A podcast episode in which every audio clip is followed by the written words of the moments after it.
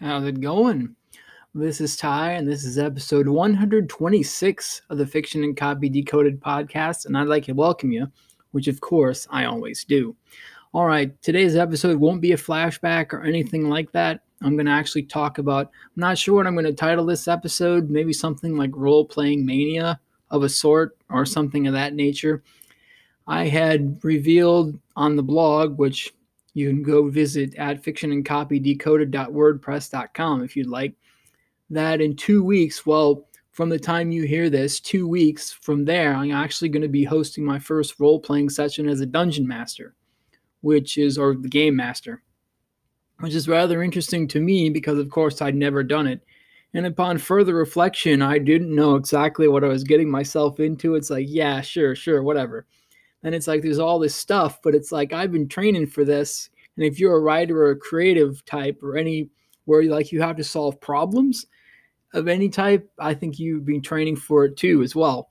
And it's interesting to me because of all these different factors that have come into play. It's like, okay, if I have to like hook my players in with certain stuff and intrigue and use their specific class features either for them or against them or whatever else is there.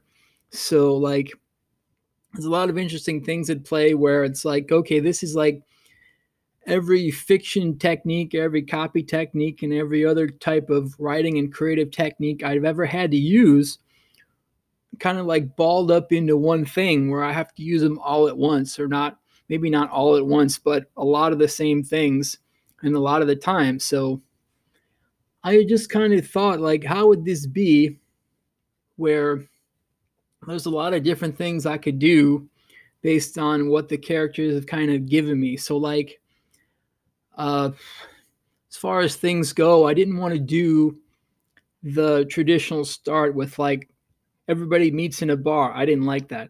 Whether I didn't want to do it because, well, I usually don't do things the way that other people do them just because other people want to do them that way. I just want to make sure that things are the way they are because they work, not just because they're convenient, you know. So I chose to do things a different way. That was, I think, is going to make the game different and slightly more new, unique for my players and having it be, you know, everybody meets in a bar, you know, the bar is attacked, somebody comes into the bar to give a message, so on and so forth. I also I didn't tell my players this, and you will be able to hear this a couple of weeks ahead of time because you aren't going to be one of my players, I don't think, unless it's in the far flung future and there are some technological advances and so on. But anyway, I want to, in a sense, uh, subvert certain aspects of D&D to my advantage so that I can do things that aren't technically in the book or swap out pieces of stuff that aren't technically in the book so that because I like to do that, I want to see where it goes. Such as with certain skills, I want to create a more interesting hierarchy for them instead of just okay or like this particular kit for xyz does this. Well i want to make it do more things. So that's what i did because i wanted to see where my players would take it and what they would do with the information and other things that i would give them simply because that's the way it would be. And i thought okay what would happen here? You know? All right. So that was an interesting part as well with that. Also, it's like it's like one part backstory is like backstory and plot and character all kind of mixed together, but other people kind of have a say. It's almost like not quite it's not quite collaboratively writing a novel, but it comes close because of the amount of input other people kind of have, but they have with their characters and what their characters do that makes up the expression of characterization and setting to make up this expression of your plot, whether they go with the plot kind of or like subvert it, because I mean, as far as that goes, unless the game leader is a railroad type where you must do certain things in this way or else kind of a thing, players can kind of do sort of whatever they want as long as things get done and they might find a different way or a different avenue to do things. So i realize that's also something i need to keep track of and watch out for. So like as far as like different fodder and like characters and so on that ideas that my players have given me i mean even if something as simple as language proficiency kind of threw me off because of the fact that it's like okay i hadn't thought of that it's like oh, we have elves and dwarves and other races like that and there are others too orcs uh, like fairies and others. It's like, ooh, how are they going to come into play? So they can create almost like this constant flux, phase in, phase out of subplots and so on that I can run with because of what my characters decided to give me. So it's like, all right. So with these language proficiencies, because I told my characters or my my players that language proficiency is something they needed to pay attention to, they got basically as not quite as wide of a spectrum as they could, but they went pretty far with it. So I can use that. So based on who they're going to run into, if they can eavesdrop on them, they can more than likely hear what's being said, and I won't have to give them like total mystery about it unless, of course, I want to. Then there's one character in the game who's going to be a like a secret agent, sort of, kind of, but it's not for a covert it's for a secret organization, but it's not for a covert organization. So I'm going to be able to use that as well. Okay, what does he, what is he able to do? Where is he able to go that other people are not? Can he get people into places that they shouldn't be simply because he has quote unquote clearance or access? Same as the other character in the party who happens to be his bodyguard. What about him? he cooked up this background thing for himself where he's the sole survivor of a noble family who's been well not necessarily abandoned they just they were slaughtered and everybody surrounding the family thinks he's dead too but he's not but he didn't really get training from them. It was this weird okay he's there but he's not one foot in one foot out that i would be able to use as well. What if someone from his past maybe doesn't something with his heirloom and other things that they realize because they've studied something extensively that they're able to find it or find him and tell him things or do you know bad things to him or threaten him because they know something he doesn't. I may use that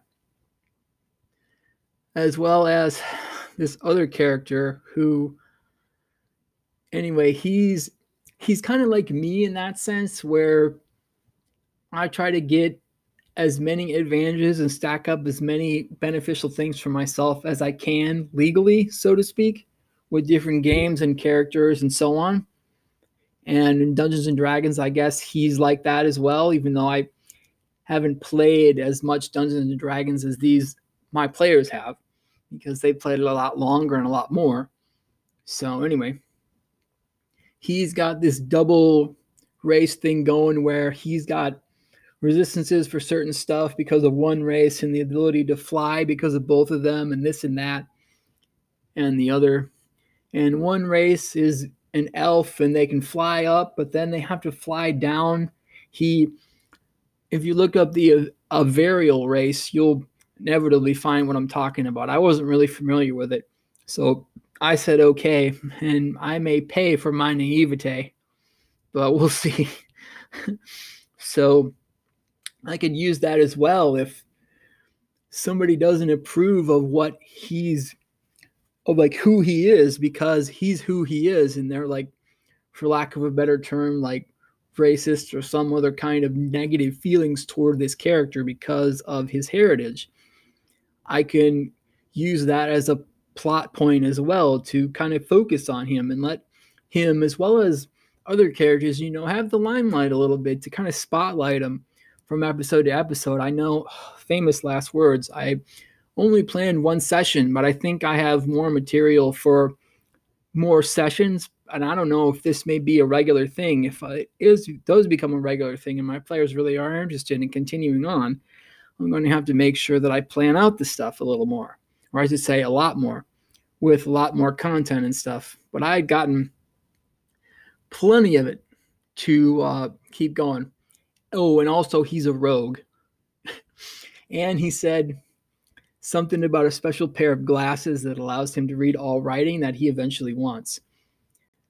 And then another character had said, Oh, my player had said, Oh, I don't want to be such and such type of character now. I want to be this other type of character. It's like, okay, that's cool. And then another character player had said, Oh, I want to be a human ranger. It's like, oh, okay. That means he's like my my brother who's more experienced in D&D type stuff than I am. Says rangers in D&D are more like Aragorn with the herbal with the herb lore and tracking and traps and things like that. So that's going to be interesting to do as well because he think he's going to be I don't know what type of ranger he's going to be. I'm not familiar with those archetype, archetypes very much, but it's like, okay, what what can I do to spotlight him? He's actually going to be the the hometown boy, for lack of a better term, in the town that I'm going to start in.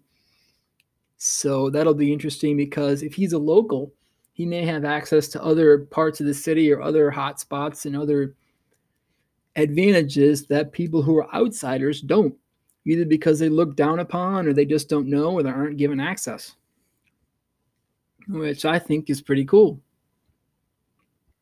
So then we've got also I'm trying to get to where other where my characters that I'm introducing who aren't like the enemies are going to have a part in there to play too with like you know secondary characters. So in this case, it's kind of like the or trade-off between characters where my player characters are kind of like the main people, but then the spotlight kind of changes a little bit to the secondaries, who are the characters that I make up, and so on and so forth to try to get that going. So I'm going to make it so that they play a part as well, that they have their own society that they exist within, and that would be basically on top of in the same uh, metaphysical or the same functional space as another society that's not necessarily opposite it, but it's the quote unquote normal society, but it occupies the same space due to different reasons I'm going to let the players discover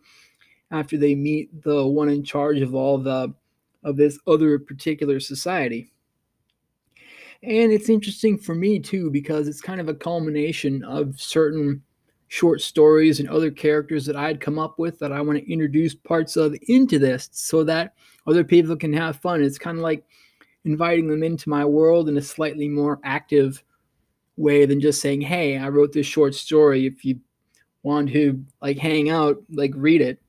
Sort of a thing. So it's not everything in there, but it's actually is some of the stuff. So I'm, you know, pretty excited about it. Of course, even though I may not seem very excited, but I'm not. Well, I can get loud and talk a lot when I'm excited too. But anyway, sometimes it happens and sometimes it doesn't. I'm also interested in learning after I get word from another player whether they want to play or not, what character they're going to come up with and see what backstory I can use for that. Because we've already got, you know, like secret secret noble and like secret agent and like they're all going to go to a place with a secret society. Whereas some other characters might be like you know traveling circus or like a clown or you know some other type of thing to balance out the solomon secret or something really silly. Or well not silly necessarily as in like it's stupid or anything like that because everything has a place almost everything has a place i'm also saying because to balance out that serious, serious somber tone with a bit of humor. Okay. I mean, I've never been a carny, but I've heard, well, I read fiction and so on, and I've about with TV too. I don't think that everything in TV and books is the end all be all with certain aspects of professional careers and whatnot. But if it's true that people in the circus have their own type of society, that could be another sphere, almost like a Venn diagram with multiple circles where little parts of each circle meet in the middle. Only instead of two or three, it's probably going to be more like six or seven because I also have to consider okay, so and so is partially part angel. That may factor in. so and so is a human, which means in D&D he gets a boost to his base stats and also he can't see in the dark. But he's going to be paired with other characters, one of whom is a cat, I believe, anyway, who can see in the dark. So that disadvantage of being able to to have used light in the dark is going to be balanced out to a certain extent with other players, people who can see. So they kind of play off each other's strengths and weaknesses in that way. So I can like use that to my advantage as well, so that each character has a chance to contribute to not only with their backstory but to the action. It's like, okay, if there's a trap here, maybe we can have the rogue check it out. Or if there's combat, we can do this or that or if somebody who has a high charisma, uh, the one who's a cat is also a sorcerer who's probably going to have high charisma because that's their ability they use for their fire stuff and whatnot. If they're going to do that, they can argue their way into and out of certain situations, I'm guessing, which I can have fun with or not. Well, I'm going to have fun with it regardless because the Cats player also had said that he was going to try to make me uncomfortable with the questions he would ask my uh, my characters that I would introduce, like the storekeepers and whoever else. I'm assuming, and so on. So we'll see. He's got a. I also know him personally. I know several of these, uh, several of my players personally, even though I've met some of them, but haven't met a lot of them. So I mean, he'll he'll be true to his word. It'll be interesting though to see exactly how it plays out on game night. So yeah. I guess we'll see as far as that goes. I'm kind of not necessarily dreading it. It's just I have a tendency to over prepare everything, which is probably why I booked enough stuff to probably go through two or three sessions because I just want it's something I never done before, and I did a lot of research for it, or at least I tried. And uh, having to like prepare something that I hope would be fun. I mean, these characters are going to be level one, which means they won't have a lot of hit points and it'll be quite easy for them to die, actually, which of course I don't want to happen. But if it does happen, I want to make sure that like they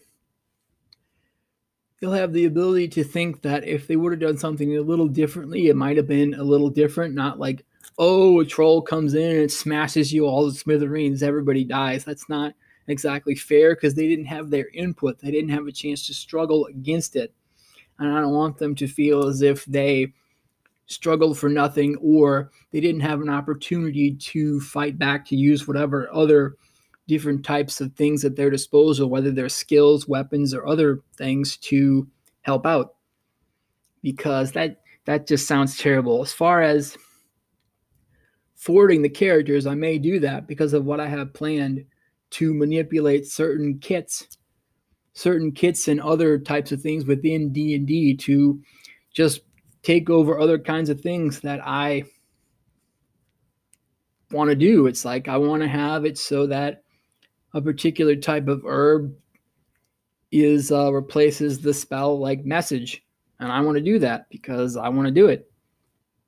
I thought it was really cool, and I hope my players think it's cool as well, so they can like get into that the world that we kind of create together because it can be interesting in that way where because they're advanced players, I wanted to see if I could subvert some of those expectations in a way that I hope would keep it interesting for them because they're they've probably cumulatively played hundreds of hours of D&D and I haven't. Not that I'm intimidated by that or anything, but I didn't know if I wanted to make sure or ensure that I could do something where if they did make it out, it was like, oh, that was a nice adventure and so on. Okay, what's next? What do we do now? And so I want them to be thinking that at least until the content runs out. Although it it may not run out because I'm probably going to have to be laying track and running in front of it to an extent. So the player character train of my characters my players doesn't derail because I'm laying track ahead of it all the time. so, anyway, it's interesting with this combination of backstory and other things where it's like I'm trying to figure out each each character is a piece kind of far apart, but they're at the center of their own universe in that way, I think, too. Because of the fact that, all right, they their character grew up, did certain things, had experiences in their particular sector of society that shaped them into who they were or who they are who they are as a character, right? And they have strengths and weaknesses they'll bring to the table. It's like, okay, I can see all those strengths as well as those weaknesses and be able to use those to help them craft an interesting story as they struggle against the monsters and traps and so on that I've laid out for them.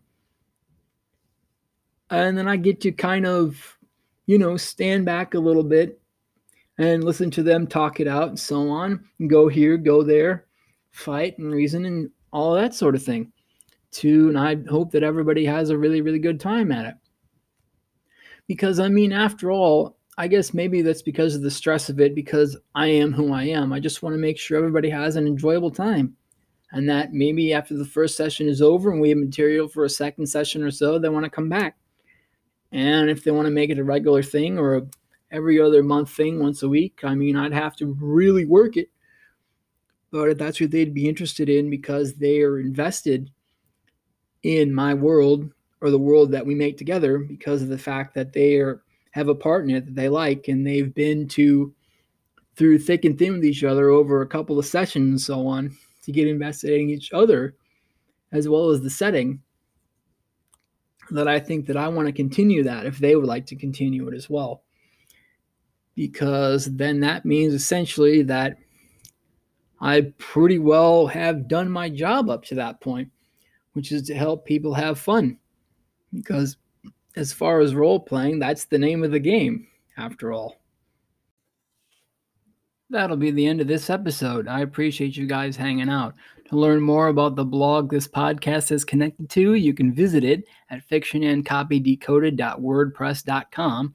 You can learn about me there. You can also learn about me at my copywriting samples website, which is tymallcopywriting.yolasite.com. Yolasite is one word, it's Y O L A S I T E.com. Uh, you can support this podcast by liking, sharing, commenting, and subscribing to get the word out.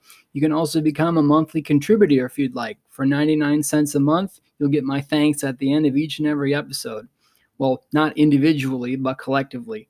Uh, for $4.99 a month, I'll give you part of the show notes for that week, for that episode, in the month that you're featured. Terms apply, of course. And for $9.99 a month, I'll do a 30 second to one minute ad for you to promote your business during the show. Again, terms apply. All right. I appreciate it once again that you took time to listen to me today, this week, this time. And we will catch you guys next time. Have a great rest of your day.